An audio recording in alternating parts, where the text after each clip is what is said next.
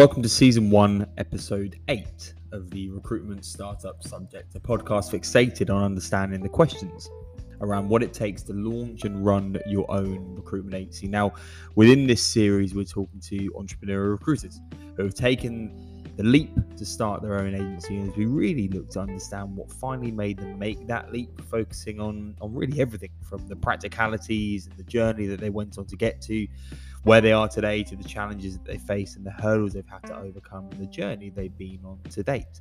Really, in the hope of A, understanding more about them and their unique journey, and, and B, giving recruiters out there who might just might be listening to this today, toying with the idea of starting their own agency, an insight um, into what it really takes to start and run your own agency in today's market. And today, we're joined by Adam Nichols, founder of Rosslyn David, a specialist marketing headhunting firm based here in the UK. Now, I've wanted to, to have Adam on the podcast for a while now. I've known of him through LinkedIn for a while and always thought he'd bring a, a refreshing, honest, humble take on business ownership, something that I know is so important to people taking the time to listen to this podcast today. So I was really, really glad that we're able to sit down and record this episode together. He's a he's a business owner. He's been working in recruitment for a number of years, and having worked in recruitment for those years, was then sitting there and essentially decided to make the decision to start his own agency. He knew his market, he knew he was ready, and it was just a case of getting the support he needed around him and making that leap. And around three and a half years ago, he did just that. So, launching in 2018, his marketing headhunting firm, Rosslyn David, has grown year on year, but but grown in the right way, organically and, and, ethically, to ensure that the culture and ethics he holds so dear are filtered through every interaction, every conversation, and every placement him or his team make. Because that's why he started the business, you know, to create a culture he could be proud of, along a, alongside obviously a whole host of, of other reasons we delve into in great detail in this chat. So it's a it's an honest, humble, humorous at times, and informative chat about the realities of, of running your own recruitment agency and one that I'm really pleased and, and really proud to share with you. But I suppose that's enough from me. Um, let's welcome Adam to episode eight of the recruitment startup subject. Adam, you okay, mate? I'm good, mate. How are you, Max? Are you well? Very good. Yes, yes, very good. Obviously, firstly, thank you very much for, for coming on. I guess, you know, for, for people who've been living under a rock for the last couple of years who might not know anything about you, do you mind just introducing yourself and then we can go from there? Yeah, absolutely. Um, my name's Adam Nichols and I am the founder and very much hands on uh, director at Rosslyn David, the marketing headhunters. I guess, obviously, so actually your own business. I mean, how long have you been doing that then? Three and a half, just over three and a half years. Wow. God, so, so just getting into kind of the, the swing of it. I mean, obviously for, for the listeners, naturally they're they're usually recruiters who have either been thinking about the idea of doing it for themselves for a long time. So naturally people in your position are people that they aspire to, to be at one point, or people who have sure. kind of made that transition themselves. And I guess if you kind of cast your mind back three and a half years before making the leap and doing what you're doing now, I guess what, what were the reasons why you did it in the first place? Um, well, partly the same as the cliche reasons that most people say. I'm fed up making other people money, blah blah blah, which is the most common answer. You know, there was there was one one year I think I billed about 260 grand, 240 grand, something like that, and I think I earned about 70 or 80 of that at the time, which was great money, great money to be on when I was in my mid twenties. Don't get me wrong, yeah. but I, I instantly went, hang on, where does the rest of that money go? You know, yeah. um, so that's kind of like half of the reason, and the other sort of fifty percent is kind of timing, I guess. So I went through a slight rocky patch before joining or joining Rosslyn David before creating Rosslyn yeah. David. Um, and I just found my feet and got back settled into a company that I, I, I liked and, and that suited my style and gave me the autonomy that I wanted. And then out of nowhere, a, a, good friend of mine said, Do you fancy starting something up? And it's one of them like, oh, why didn't you say this three or six months ago? You know, I've just got myself settled. But um, we ended up continuing those conversations. And yeah, over a, a bottle of wine, Rosslyn David as a, as a concept was kind of born, I suppose. Yeah, and I guess before those kind of interactions and conversations about doing it, had you always had your eye on doing it for yourself at some stage, or was it really that six months prior that acted as the catalyst for you? I think I had. I think I had. um, but I hadn't looked into it and yeah. kind of sussed out how much things cost. Like someone had once said to me, "Oh, to have a CRM for a recruitment firm, that's going to cost you forty grand a year," which is completely not true, you know. But that that was lodged in my brain. Yeah, so every yeah. time the right the right hand side of my brain went, Adam, why don't you go do this on your own? The other side of my brain went, Wow, you need forty grand for a CRM. Yeah, you know, which you is go. obviously completely untrue. So, yeah, I, it had always been something I thought about, but I hadn't kind of really looked into it properly. But it had always been in the in the back of my mind. I suppose why had you thought about it? Obviously, the financials are one thing. I think for, for anybody is, is obviously cliches. I know you just said yourself. Yeah, that's always a catalyst for everyone because it is so black and white. I guess what what what else was really pulling you to want to do? Um, well, I kind of fell into recruitment and luckily had kind of the right, I say, ethos and morals to do the job properly. Yeah. You know, you've got like this, you've got your sales element and you've got your resilience and you've got your emotional agility and all the other things you need to be a good recruiter. Yeah. But as a as a as a general rule, we've got a pretty bad reputation um, for lots and lots of reasons. Some are really deserved and some aren't. You know, but that's a conversation for another another podcast. But I kind of had a bit of a, a bee in my bonnet about creating a recruitment firm that had absolutely no bad reputation whatsoever. Yeah. You know, you can think of any recruitment company you can think of. Some people have got good stories and some people have got not so good stories, yeah. depending on who they've dealt with over time. So you've got a really kind of, I can't think of the word, and I'm usually quite good with words. What am I trying to think of? You've got quite a diverse range of reviews and opinions of every recruitment firm. And I thought, I know how to do this right. I know how to do this properly. You've got to communicate. You've got to be honest at all times. You've got to follow service and not money because if you get the service right, the money will come, etc., etc. So that was my goal. Really, I wanted to create something where no one will ever walk away from a Rosslyn David experience and go, they're not very good, or that's why they've all got a bad reputation. And that was kind of what I wanted to do, really and then, and then that being driven by obviously yeah morally just the type of individual that you are i'm sure but but also the environments that you were in pre starting up on your own. Did they kind of instill that mindset that actually if you if you go into every conversation with that mindset the money as you're saying will just follow? Yes and no. I think you know i've i've worked with I've worked at four different recruitment firms over the course of what seven years ish, give or take. I've worked with some really good recruiters and been trained by some really good recruiters and I've I've I've mentally stolen their skills to add to my weaponry. Yeah, yeah, and equally, no, I've worked yeah. I've, I've, I've worked with some people who aren't very good. And when I say aren't very good, it's not it's not because they haven't got the skill, but they try and cut corners and things. So I've witnessed a lot of things where I've gone, I know I'm not ever going to do that again.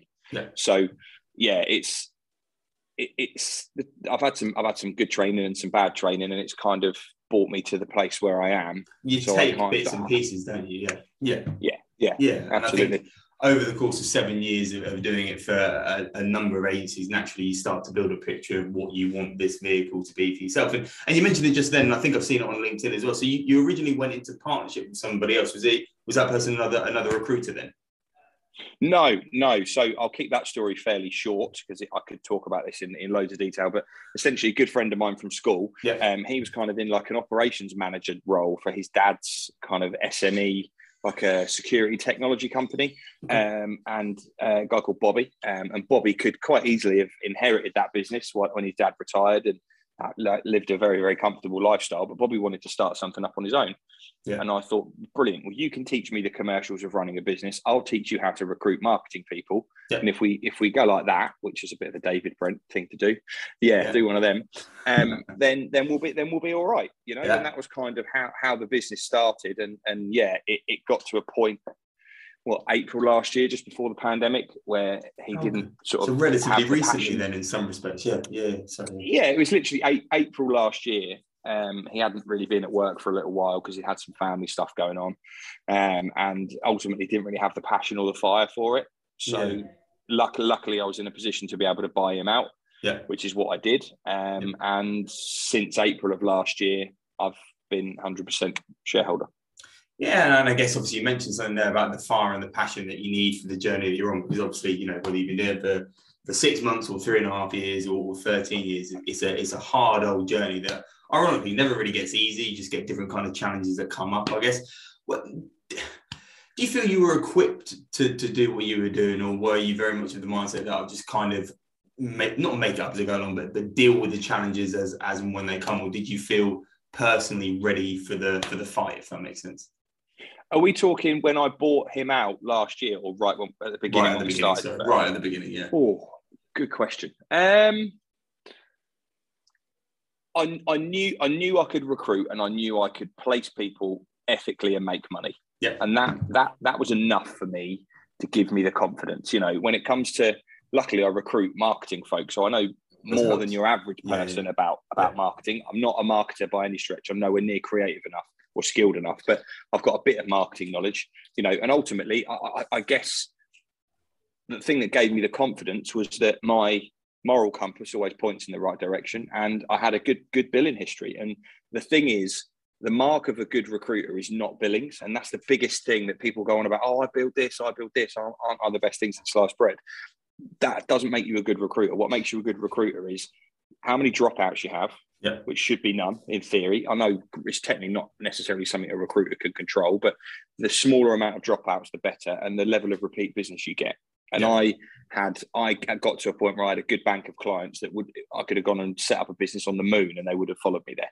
You yeah. know, so I, ha- I had that comfort blanket, I suppose, of knowing that I wasn't starting something completely from scratch professionally being ready, isn't it? Which obviously, you know, doesn't happen overnight. It's a, it's a gentle type thing. Obviously, you mentioned being a, you know, the traits of being a good recruiter. Do you think what, what are the traits of being a good business owner? Because obviously there are exceptional recruiters on paper and obviously, sorry, in practice as well that naturally mm. might not really feel comfortable, for want of a better phrase, in making that transition to, to do something mm. for themselves. So I guess skill set wise, and this is obviously a very big question, what, what types of skill set does a, a recruitment business owner need to obviously make that leap effectively, if that makes sense?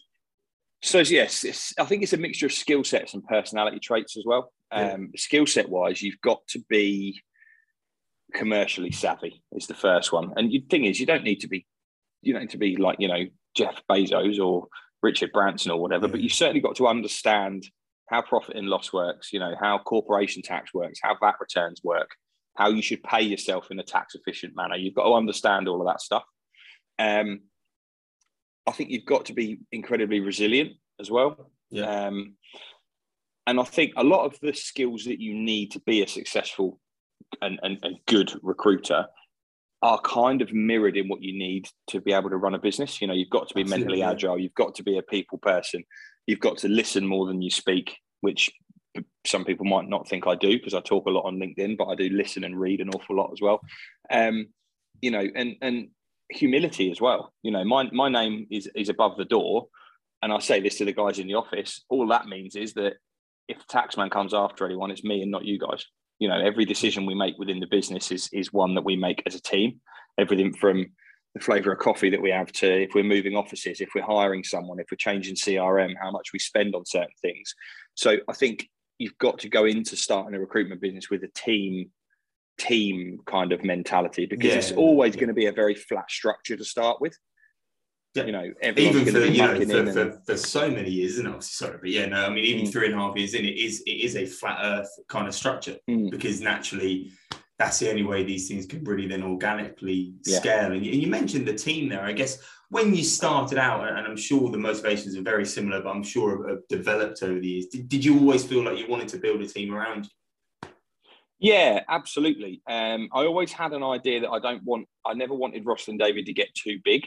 Yeah. Um, purely because when you get to a certain size and you've got people in multiple offices or whatever, you can't guarantee that consistent level of service. It goes back to what I mentioned earlier on, where yeah. you could ring ABC recruitment, and if Bob picks up the phone, you're going to have a horrendous experience. If Sally picks up the phone, you're going to think that ABC are great, you know? So for me, it's about getting it to a size where we're servicing as many clients and candidates properly as we can, yeah. workload wise, and the consistent level of service and communication and standard isn't broken. Yeah. You know, um, it's, it's I don't mean this how it's going to sound, but once you've got a recruitment model that works and your clients and your candidates are happy, you can scale it in theory as far as you like, as long as you've got the working capital to do Absolutely. so. Yeah, but the problem that you've got, if you go to 50 people in two years in two offices, and you're the one individual who started that business, you cannot guarantee that everybody is talking about that business and the service proposition in the same way. So that consistency is is absolutely key for me. And that's why that organic growth is so important, isn't it? It's slowly yeah. but surely growing, which obviously goes to then hiring in the business. And I guess, so when did you bring your first hire on, if you don't mind me asking? Uh, bah, bah, bah, about six months in ish. So it's relatively early, relatively early. Yeah. yeah so yeah, what kind of triggered that? I'm sure financially it, it, was the right time. I guess, did you just, mm-hmm. for, for one of the better phrase, did you stumble across the right person or did you actively go out there and say, no, we just need. No, it was, it, it, was, it was, it was someone that we knew. So it was someone that I'd worked with previously. Okay. Yeah. Um, and it was someone who had a good name in the market, good experience in the market, and ultimately believed in our way of doing things. You know, we hadn't reinvented the, the wheel by any stretch, but like I said, it was built on that. Don't do what the bad recruiters do, and do do what the good recruiters do. You know, and, and she was bought into that, so she she came on board as like a, I think she was she was quite a senior individual at kind of account director kind of level. Yeah, at the time. And obviously, that when when culture and ethos and mentality are so are so important when building that business. How, how do you sitting there doing all the things that obviously as a business owner you need to do alongside your own desk and everything else that comes with that? How, how do you ensure that that culture and that ethos is is throughout everything that everybody does? Um, I think consistency is is key. Um, I'm I'm quite I don't know whether fortunate is the right word, but I'm very much like a what you see is what you get kind of person. Yeah. You know, the way that I the way that I am on LinkedIn and the way I engage with people, I'm I'm just as irritating as, and sarcastic in real yeah, life. No, no, which, yeah, which you know, like might might might not be for everybody, but consistency is key. You know, everybody knows that I'm going to be the same bloke every day, give or take. You know, which and I, I also because I am myself, I encourage everyone else to be themselves as well. You know. Mm. If, if Lucy wanted to create a personal brand on LinkedIn that was in a different direction than mine, I've got no issue with that. You know, I actively want everybody to be themselves. And I think there's a lot to be said if you go to work and you know that you don't have to think before you speak, you can just be who you want to be it's just a love. It's just a nice environment to be in. So that kind consistency, of consistency, isn't it? Yeah, yeah, yeah, absolutely. And it breeds that that that kind of uh, fam- not family culture. That sounds really cheesy, but it really kind of is that. You know.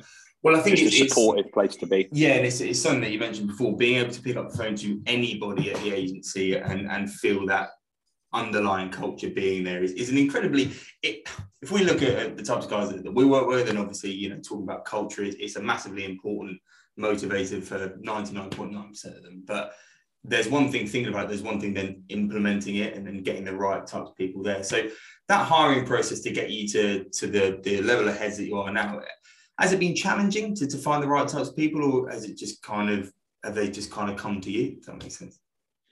That the answer to that has changed a lot over the last 12 months.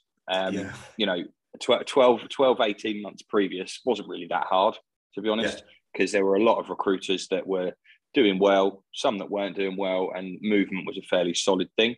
Um, but now, now as in sitting here now, the last yeah. job I would want would be to be a rec to rec. I mean, my God, the, it's just so hard. You know, i am yeah. we're we're looking we're hiring two people at the moment. Um, in an ideal world, one at the more senior end of the spectrum and one as yeah. more of a trainee. Yeah. Um, we've got two Rec Directs on the go at the moment as well, working alongside us. And I've said to both Rec Directs to get this to the top of your priority list, I'd pay you the whole fee up front. I've got no issue with that, just to demonstrate my commitment to the cause. Yeah. And both both have politely declined that because they're not sure that they can fill any roles at the moment.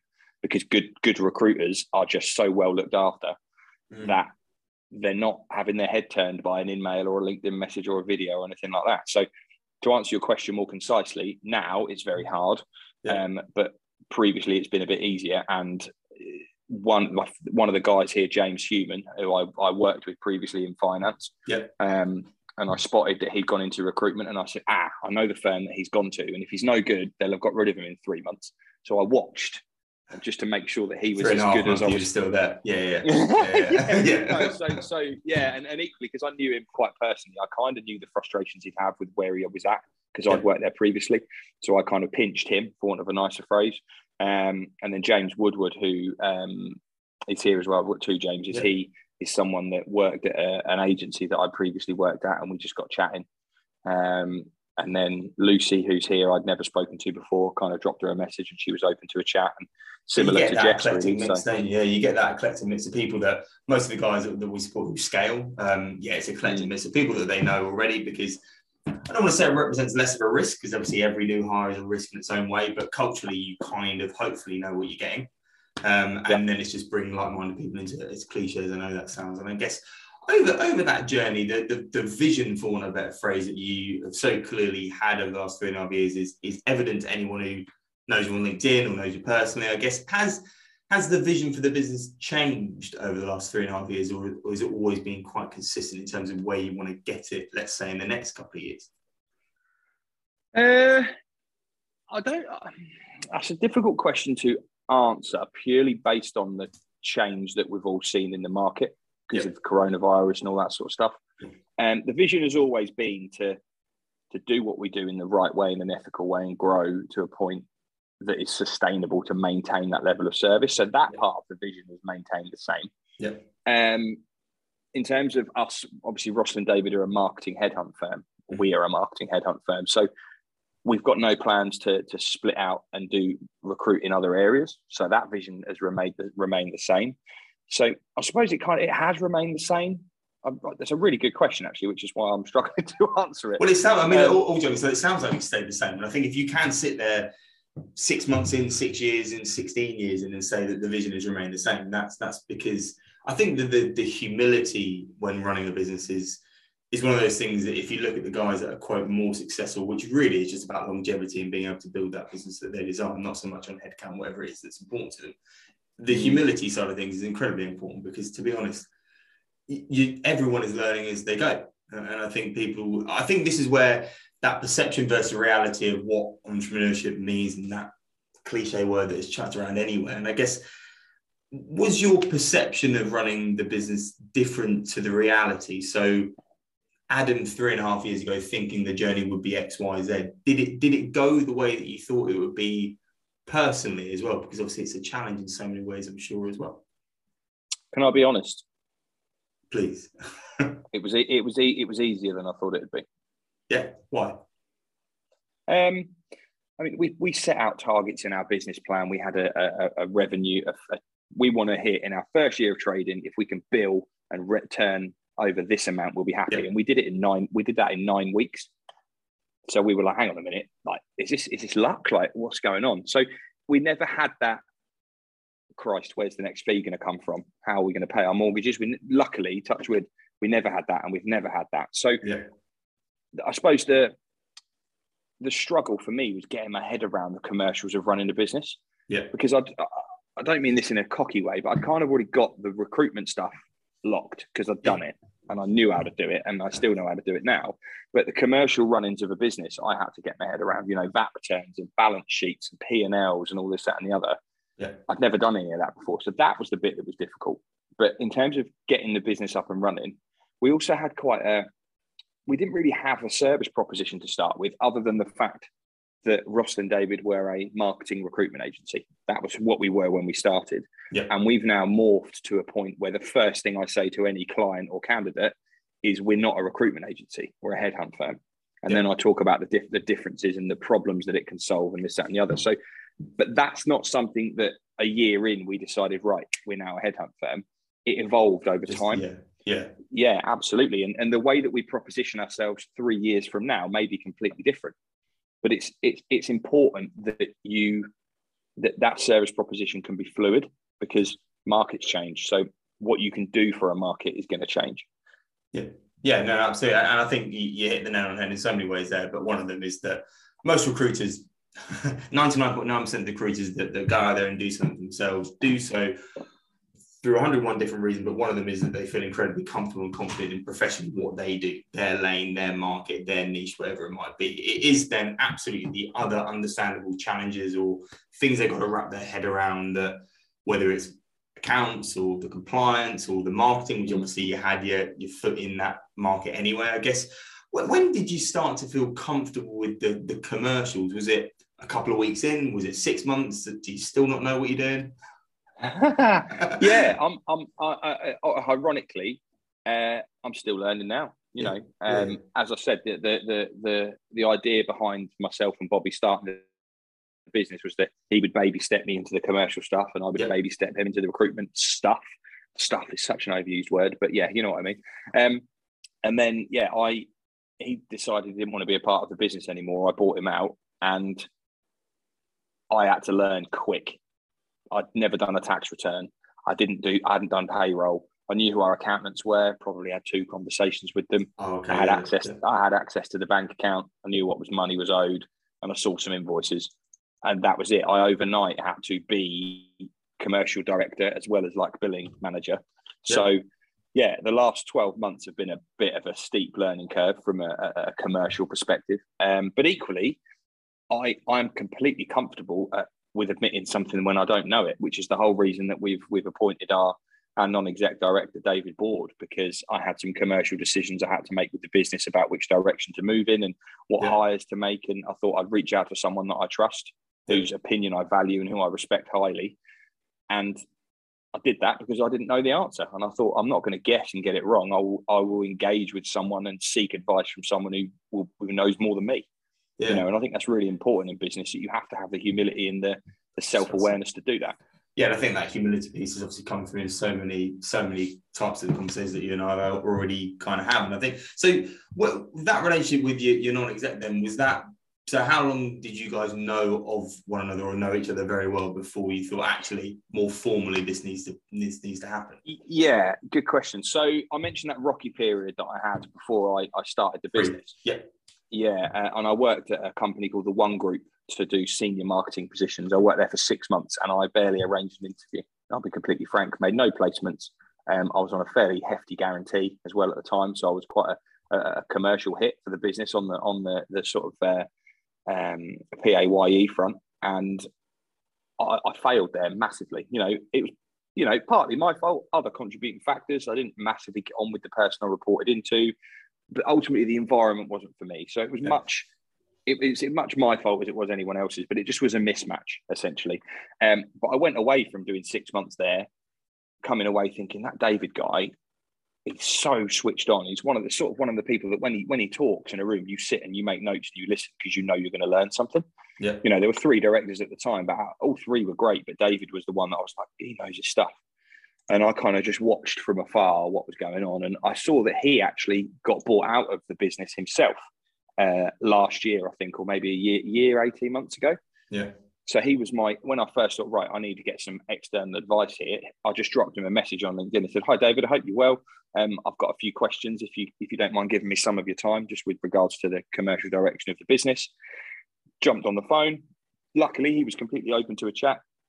So I think we had a couple of phone calls that were hour, hour and a half long, a couple of meetings that were hour, hour and a half long. Yeah. Um, and he came to the conclusion that not only did we need a non-exec director from a advisory capacity, um, just somebody who can come in and do a day a month, you know, just check the strategy, check everything's in line. Yep. But he wanted to put himself forward for that role because he really believes in what we do as a business, you know, and that's kind of how we've ended up where we are now. And I've yeah, he's he's met the team. He spent a lot of time in the office, and strategically, we've got some pretty exciting stuff kind of on the horizon for the next year or two. Um, and I'm really pleased that he's he's happy to be involved. I think that's the as cliche as I know this saying is the, the, power of the partnerships you have around you, isn't it? I mean, the people that you have in and around that business, whether physically sitting there day in day out, or coming Yeah. in every single month and doing what you're doing. And I guess you mentioned obviously that that rocky period pre-launch. I guess three and a half years is a very long time. I'm sure there's been ups and downs, as naturally any business would. I guess what have been the the, the trickiest kind of touch points for yourself over the last three and a half years when when running the business, if any? I'm not sure there have been some. Um, we've made a couple. Uh, we've made a couple of hiring decisions that haven't quite worked how we thought they would. Yeah. Um, and you know, as as a typical trait of someone that I'm I'm I'm like six foot five. I'm big. I'm noisy. I wave my hands a lot. A typical trait for someone like me is that I don't really don't like to upset people.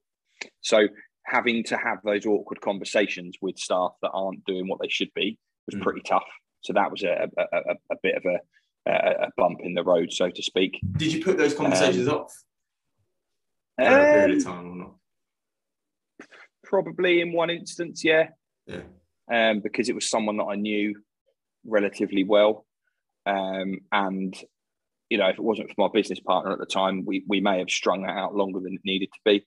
But Yeah. but from a commercial perspective, it was just a car crash. You know, again, I'm not necessarily saying that that individual is incapable. It may have been a, a, a situation that I had with that company where she's joined us, Yeah. and we just haven't done the the Brent finger entwine alignment. That's you know what twice I mean? now, So mate. That's twice now. I know, that, yeah. I know. We're playing Brent Bingo, just- and that's just- yeah. Just, I know, I know, I know. I'm doing it intentionally because I posted about David Brent today. That's why he's on my mind.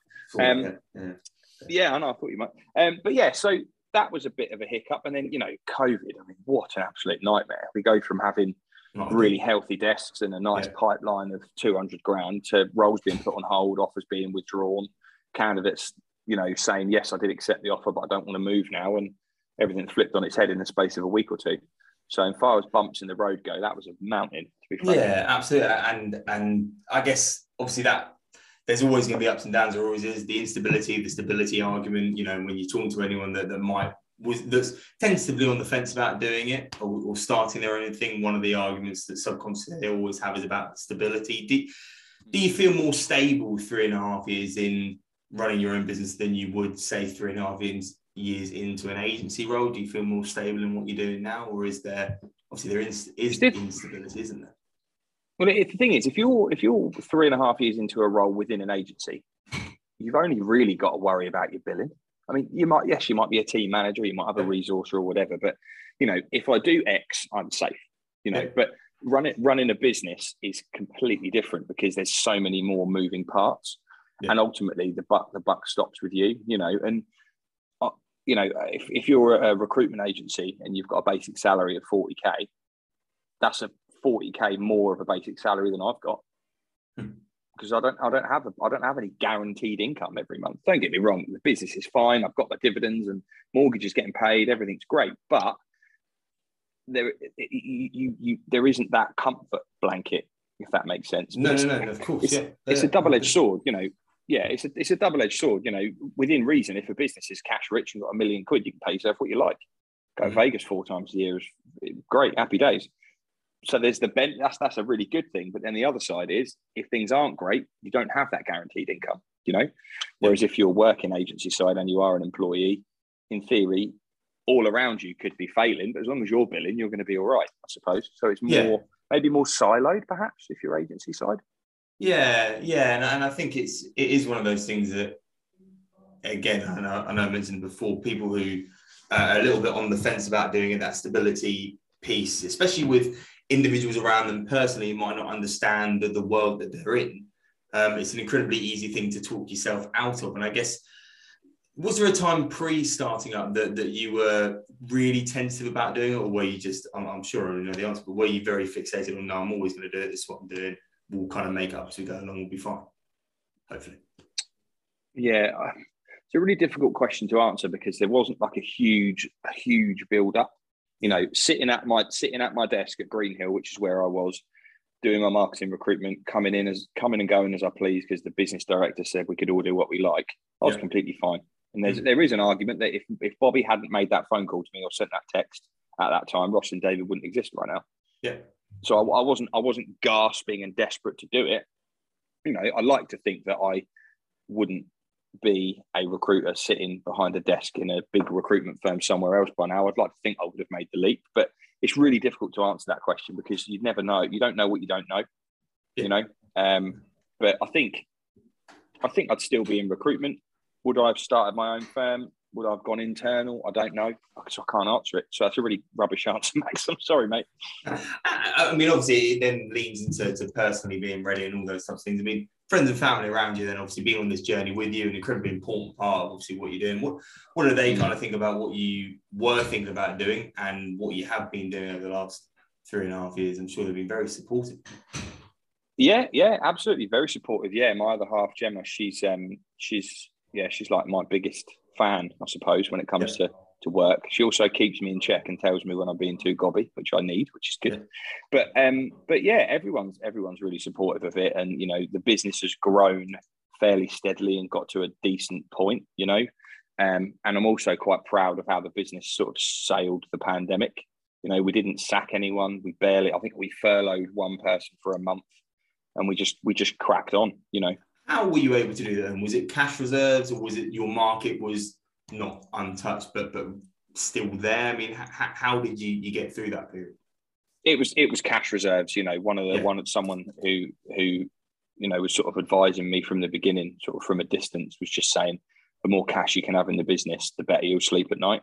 And it's just so true. You know, you could I could I could rinse the business and take every single dividend possible and go on amazing holidays and have a Ferrari and all this, that, and the other. But that's not the point. That stuff will come much, much, much later on. Yeah, you know, yeah. touch wood. Yeah, yeah. Um, but yeah, ca- ca- cash reserves was the was was the big thing. You know, we built up a decent amount of working capital that was sitting there, and we ultimately we backed ourselves that you know if there are 20 marketing recruitment firms in the in the in the country and only three are going to survive we're going to be one of the three because we're the best at what we do yeah. and it was it was it was confidence and it was client communication and communication internally as well you know i've heard some horror stories about what some recruitment companies have done yeah yeah and I, I guess it goes also goes back to that humility and confidence piece which is such a consistent thing throughout this whole conversation which is being vocal with your team and going on that journey together. And it was something that you mentioned before in terms of, yeah, this might be my business, you know, yeah, 100% shareholders might be mine, but it, it's very much a we're all in it together doing what we're doing. And I, I, think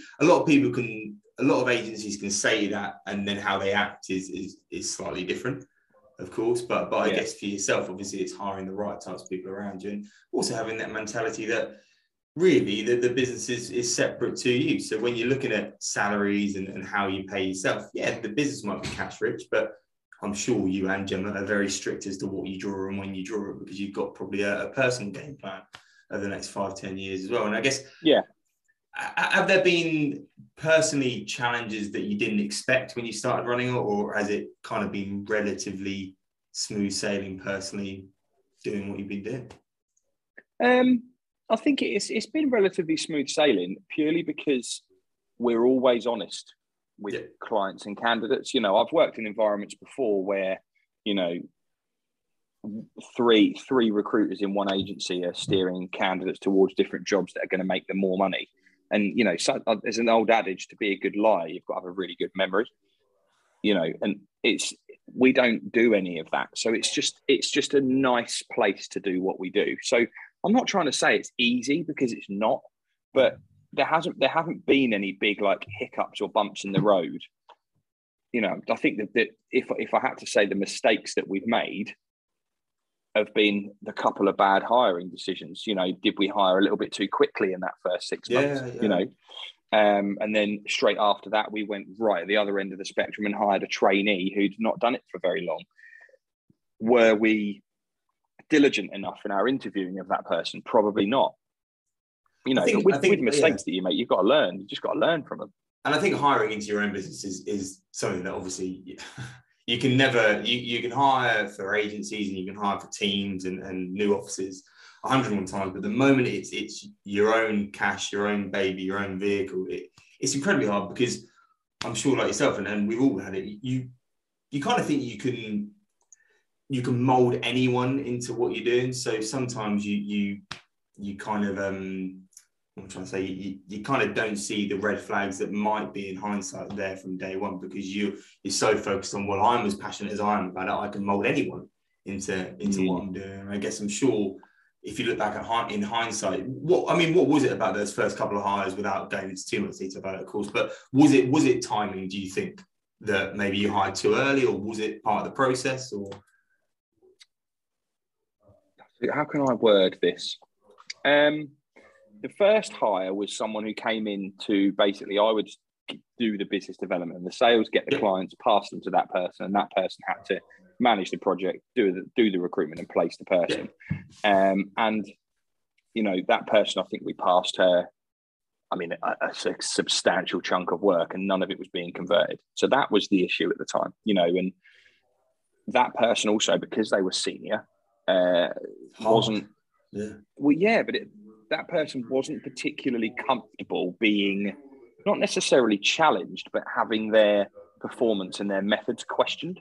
Yeah. So that was really, really tough. Um, I think that was the mistake there. Do I think we hired too soon? Probably not, because if we'd hired the right person, then they'd still be here. We got all that work there. Yeah, yeah. Yeah, yeah absolutely. But you know, maybe I, I could, I maybe I mismanaged a person. Maybe I had my expectations were too high of that person. Perhaps I always try and look in those situations about anything that I could have done differently or better, Yeah. so I can then take that through to the next hire. So I suppose those were my learnings initially, and then with the other individual that was was more junior, it was it was more of a a mismatching kind of attitude, I suppose. Well, you go Um, from one end of the spectrum to the other because I'm sure you're on that journey with this experienced hire, you know, thinking, which everyone does. You think, okay, this this individual's been in the game for, I'm mean, I'm making up, you know, been in the game for, for 10 years. They can bring X, Y, Z to the table. I can absolutely see it. It'll work. And when it doesn't, you then start to question, okay, I'm going to go to the absolute end of the other extreme, which is someone that I'm going to have to train up, and that's going to, yeah, it's going to take a lot of time, but obviously less exposure financially, but a lot more on the time. And I guess you can argue it one or two ways, which is why nine times out of ten people tend to fall then on people that they know they trust them. And if they've been in the industry, brilliant. If they haven't, then at least you know the the kettle of fish that you're dealing with, if that makes sense. Yeah, yeah, yeah. You're you're absolutely spot on. I think there's there's an argument for and against hiring someone completely green, and this Yeah. is no disrespect to people with no experience, but specifically in recruitment, it takes a very specific type of individual to have the psychological resilience to do what we do.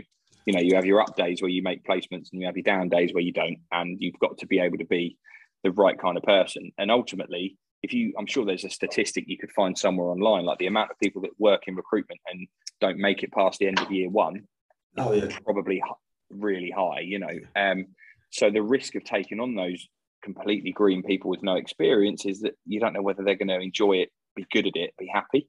Yeah. But the positive of that is they don't come with any bad habits, and you can completely mold them in your method of doing recruitment.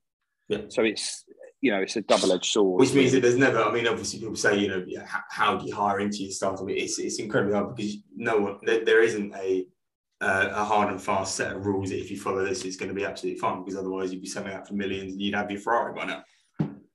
yeah, not quite. we'll get there one day. and I guess obviously there, there are so many moments that I'm, I'm sure, as everyone does when they're running their own thing, you can sit back and reflect on.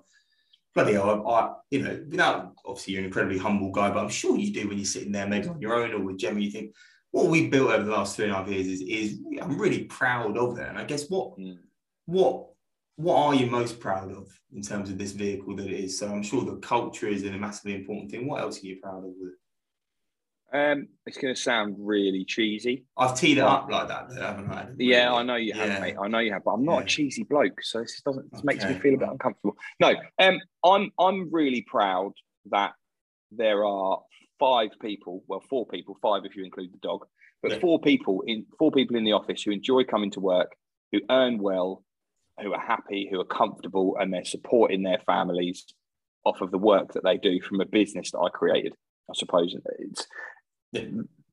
I've, I've created an environment that people enjoy when they come to work, and it's a vehicle for them to use their skills to provide for their family. I suppose, as cheesy as that sounds. Well, I guess because really, as, as cheesy as I know this is going to sound, it, it's a vehicle for yourself as well. You know, this vehicle is going to give you and Gemma and that growing family and the dog type thing what you guys need over the years, and and and that's the the humbling thing of it is the fact that you still got to get up tomorrow and do the same thing and the same thing in that variety. I mean, the, the, the routine piece is one that if we look at individuals who unfortunately it might have been a particular struggle for making that transition and whether they've been able to go through that struggle and come out the other side or not is down to themselves. Mm. But routine is always one and being able to remain accountable because you go from buzzy offices as cliche as it sounds or the one group or wherever it might be type thing then you're suddenly on your top and you're kind of like well no one's around you no one's pushing you to do much yeah you might have a business partner there but I guess how did you kind of come to terms with getting into a new routine and, and the accountability that comes with running something for yourself now that it is just you Um, it's difficult because you, you're ultimately driven by the same thing. You know, Yeah. Most. I'm not saying it's all about money because it's not, but ultimately, you've got you wake up in the morning and you know whether you decide to get out of bed or you want to stay in bed all day, your mortgage needs to be paid, your bills need to be paid. You can't ring the bank and go, "I don't fancy working this month," and you pause all my direct debits because it just doesn't happen. Yeah. So that there is a level of accountability that just is absolutely immovable. So Mm. that remained consistent, you know, and ultimately, you know, at, at- when I started the business, I owned a house that I lived in that I bought when I was 22 or whatever I was. And I said to Gemma, I was like, right, within three years, we're going to buy a house of this caliber. And she said, we're not going to be able to do that. We're not going to be able to afford to do that, etc. You know, my other half works in the NHS. She earned well, but she's not in a sales environment where she can earn a hundred grand commission or anything yeah. like that. Yeah.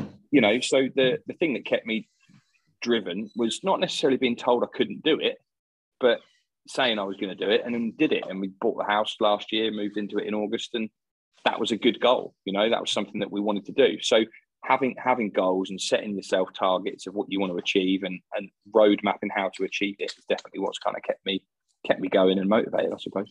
Yeah, and then uh, how how often do you reckon in a given month or, or a quarterly period or whatever it might be, do you take stock of that side of things and work? This is a real cliche on the business as opposed to in it. How, how many times is it every week that you might step back and say, right, are we still on course, or is it quarterly? I mean, how often do you take a step back and think about that type of stuff? Or 10 to 15 time? times a, a, day. I, did, I was about to say, yeah. Yeah, yeah it's literally every single day. Yeah, it's, you know, you're taking your head out of your projects that you've got and looking at the pipeline, looking at the placement sheet, looking at the money in the bank, looking at what bills have got to be paid, you know, looking at the staffing situation. You know, is everybody happy? Is everybody's technology working okay? It's it's constant. The to-do list is just it never ends. It's just a rolodex of things oh, yeah. that you need to do. Yeah. Which yeah, is why you've got to obviously, obviously another why you've got to absolutely love what you're doing and how you're doing it. And I think something that you're saying about basically being consistent with the reasons why you're doing it and not BSing anyone around yourself and person as to why you're in this game, because otherwise you, you just you, you're you're presenting a front that ultimately is gonna is gonna crack at some point because it's such a hard yeah. thing to keep up. Yeah, and I think yeah. Final question because I won't keep too long, but I guess you know in terms of right, so obviously you've been doing it for, for three and a half years. If you were, I'm sure, I'm to be to be honest, I'm sure you do sure you get people coming to you all the time talking about, okay, what would be your advice to, to anyone? You know, I'm a, I'm a recruiter, I want to do it. What would you be saying to me? I've been in, so I've been in the market for, let's say, seven years. I've, I've thought about it for yeah, a couple of months. What advice would you be giving someone in that position to make sure that this is the right move for them? Um, the first thing is a business plan, which is the obvious one. But yeah. within that business plan, you've kind of got to have two versions. Mm-hmm. You've got to have your what do I need as a minimum to hit to achieve to make sure that this is uh, sustainable and tenable, and then you've got the other side of it is right. What, what, what if I really push this? What can I go for? Okay. And as long as you land somewhere in between those, you're all right. Ultimately, um, but when if you're trying, if you're thinking of making the leap, keep it as simple as you can. You know, don't have delusions of you know a, a, a, Range Rover company car and an office fit for 10 people within Q1 because you don't need it you know and all of those things cost money. So try and keep it as simple as possible. What are the raw materials and tools I need to do my job? How much are they going to cost me on a weekly monthly quarterly annual basis? Try and get a P&L sheet going before you've even started the business so that you can forecast if I bill 80 grand in my first year on my own out of my dining room, yeah. what's my profit? And you can you can forecast that. Take you a couple of hours to get your head around it. You can do that. Yeah. So forecasting is massively important. You know, I, I, I spent a good period of this business almost flying by the seat of my pants, knowing right. Well, we've billed 70 grand this month, so we're all right. Oh, we've done 20 next month. We wanted to do 30. We're not all right, but it'll balance itself out. You know, and there was a, there was an element of that, but you have to get you have to plan things properly you know so planning is really important understanding costs and also err on the side of pessimism you know if you've got an optimist a realist and a pessimist you want to be about here yeah in my opinion yeah. in my no, opinion no, no, yeah, yeah. nothing you know nothing's done till it's done all that all those other kind of cliches but there's no point painting yeah it's, it's like when you're talking to anyone about it there's no point painting a picture that it's going to be incredibly easy or that you know these wild aspirations of billing two, two fifty in your first year are going to come true because they're not. You know, in, you know, nine times out of ten, you might get really lucky and, and it might happen, but for the majority of individuals, it, it doesn't. Of course, it doesn't. So, you know, that sweet spot of whether it's whether it's 80, 100, 120, 40, whatever it might be, as long as, as you were saying, yeah, as long as you're very realistic and erring on the side of pessimism with it all, then really you're not going to be surprised at hopefully where you are in 12 months' time. So No, yeah, yeah. It's, it's it's it's the man it's the management of your own expectations. You know, Yeah. we talk we talk about it all the time about expectations should be transparent for clients and candidates, but they also should be for yourself. You know, there's nothing worse than you putting a number on the top of your head and not achieving it because you just feel like rubbish. You know, so yeah, And you've got a price on your head, haven't you? Yeah. And, and also, it's only going to affect one person. It's going to be yourself. So, so no, obviously, look, I really appreciate time. I know anybody listening to this, I think there have obviously been some consistent things, but I think the humility and the confidence are hand in hand. There you go. That's the third time we'll do it. there you go. See, there you Uh, go. uh, you're rubbing off. It's Yeah, I need to it's stop this catching, conversation It's now. It's, He's a good guy, that David Brent, isn't it? Yeah, no, but um, but no, obviously, I really appreciate your time, and, and I'm sure, obviously, anyone listening to this will really appreciate it as well. So, thank you, mate. Thanks. Cool. No worries, mate. Nice one. I'll speak to you soon. No Take it easy.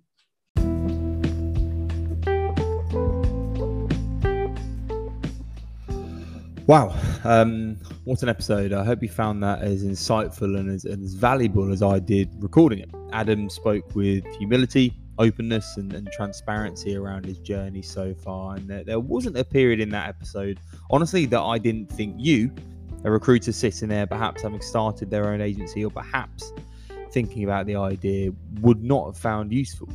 Um, I, I thank Adam so much for that, as I thought it was just full of so much value. I mean, there were there were so many good points. I'm, I'm struggling because I'm looking at my notes here. I'm struggling to see really where to, to start. I think I'll, yeah, I'll start at the beginning, um, where we first spoke about the type of agency he was hoping to create and what, in essence, really drove him to start his own agency. And, and that something we touched upon quite a lot in the episode was the desire to create an agency of impeccable reputation and, and standards. Uh, a really hard thing to do when you're starting an agency or growing a team or, or building a business, but it's a theme that you know, we here at ISUB have seen so many times over the years, and it's this desire to create an agency of really of a of an ethical and a, a moral sorry compass that that can then guide you through the market that you're in if that makes sense. And i know that sounds incredibly kind of cliche and corny but it is true. And most recruiters are of course control freaks by, by nature. Um so so trying to create a business with impeccable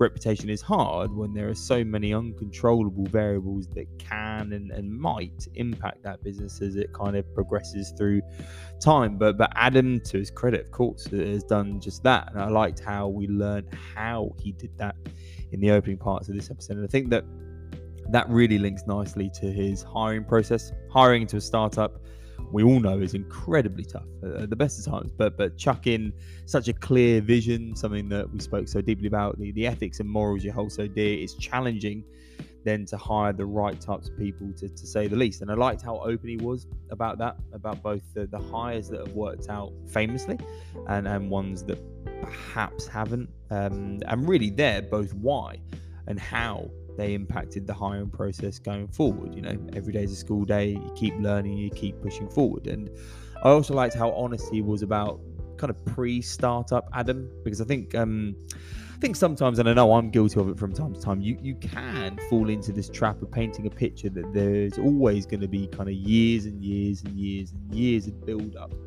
until the point where you make the leap and start your own agency. And of course, sometimes there is. There have been many occasions over the years where that progressive yearly kind of conversation gradually becomes you know more serious and more serious and those thoughts become obviously more clear and it, and it is a process that might happen over three four five years. But other times it, it, it's just not.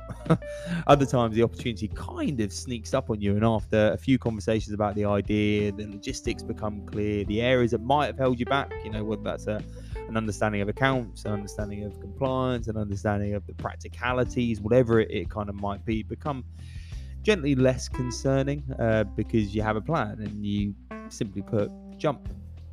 And that's what happened to Adam three and a half years ago. And then kind of here we are. It's a, it's a great journey and, and one that I am so pleased to be able to share with you. So, so thank you very much for listening and for tuning in to uh, another episode of the recruitment startup subject. I'll see you next time. And of course, if you've missed an episode, you can find us us, us all on kind of the usual outlets, you know, your Spotify's, your Apple playlists, or your Apple Podcasts. Sorry, and of course, the ISO website where you'll see the videos and the transcripts attached to all the episodes so far.